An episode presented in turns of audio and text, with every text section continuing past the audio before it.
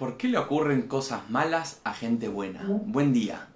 Esta es una de las preguntas que desafía la fe de muchos y muchos judíos y en general personas que se preguntan si Dios existe o si Dios es tan bueno, ¿cómo es posible que le ocurran cosas malas a gente buena? En general, no solemos hacer la pregunta al revés. ¿Por qué le ocurren cosas buenas a gente mala? Pero eso lo dejamos para otro día. Pero en general, esta pregunta, ¿por qué le ocurren cosas malas a gente buena? Es una pregunta que los judíos estamos acostumbrados a hacerla. En general, los judíos estamos acostumbrados a hacer preguntas.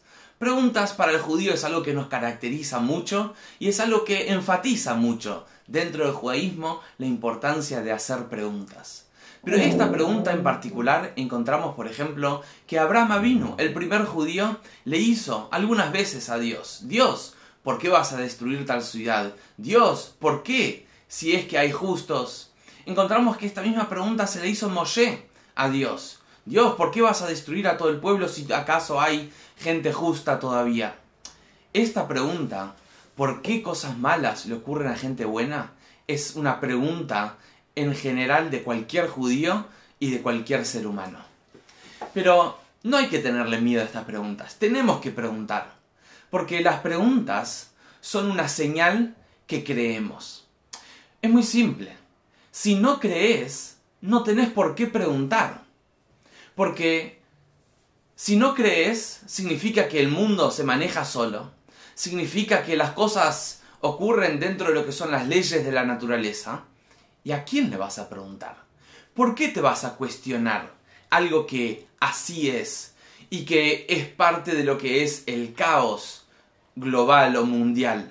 Entonces, el hecho que preguntamos es porque creemos no solo que hay una respuesta, que hay una explicación, sino que hay un conductor que hace todo lo que ocurre en el mundo. Pero a veces no entendemos de dónde viene la pregunta y pensamos que el hecho que preguntamos es porque dudamos, pero en verdad es al revés. Preguntamos porque creemos. Cuando hablamos de esta pregunta, ¿sí? ¿Por qué ocurren cosas malas a gente buena? Hay dos fuentes, dos orígenes de dónde viene la pregunta. Hay gente que hace esta pregunta de un lado intelectual, de un lado filosófico, de un lado académico, quiere entender por qué es que existen y cómo puede ser que existen desastres en el mundo si es que hay un conductor, hay un creador y hay un Dios. Pero hay otras personas que preguntan esto desde un punto de vista eh, emocional.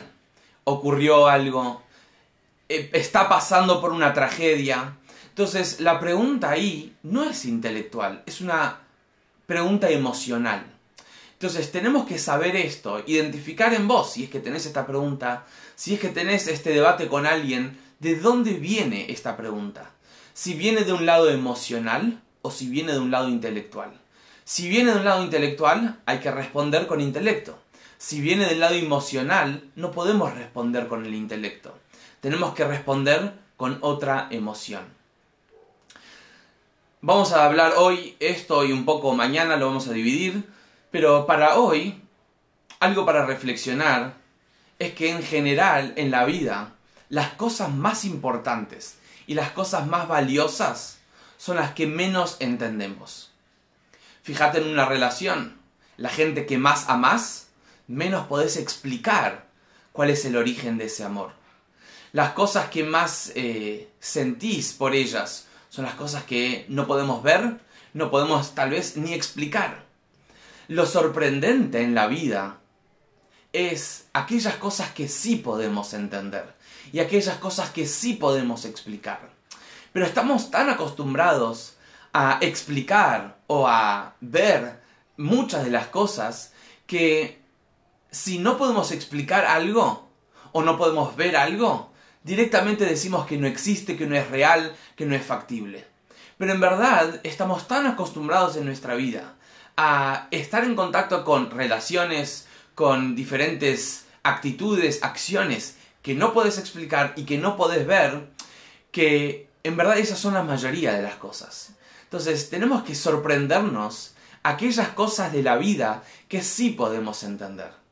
sí, hay cosas en la vida que no podemos entender, pero que eso no te llame la atención, que te llame la atención más aquellas cosas que sí podés entender.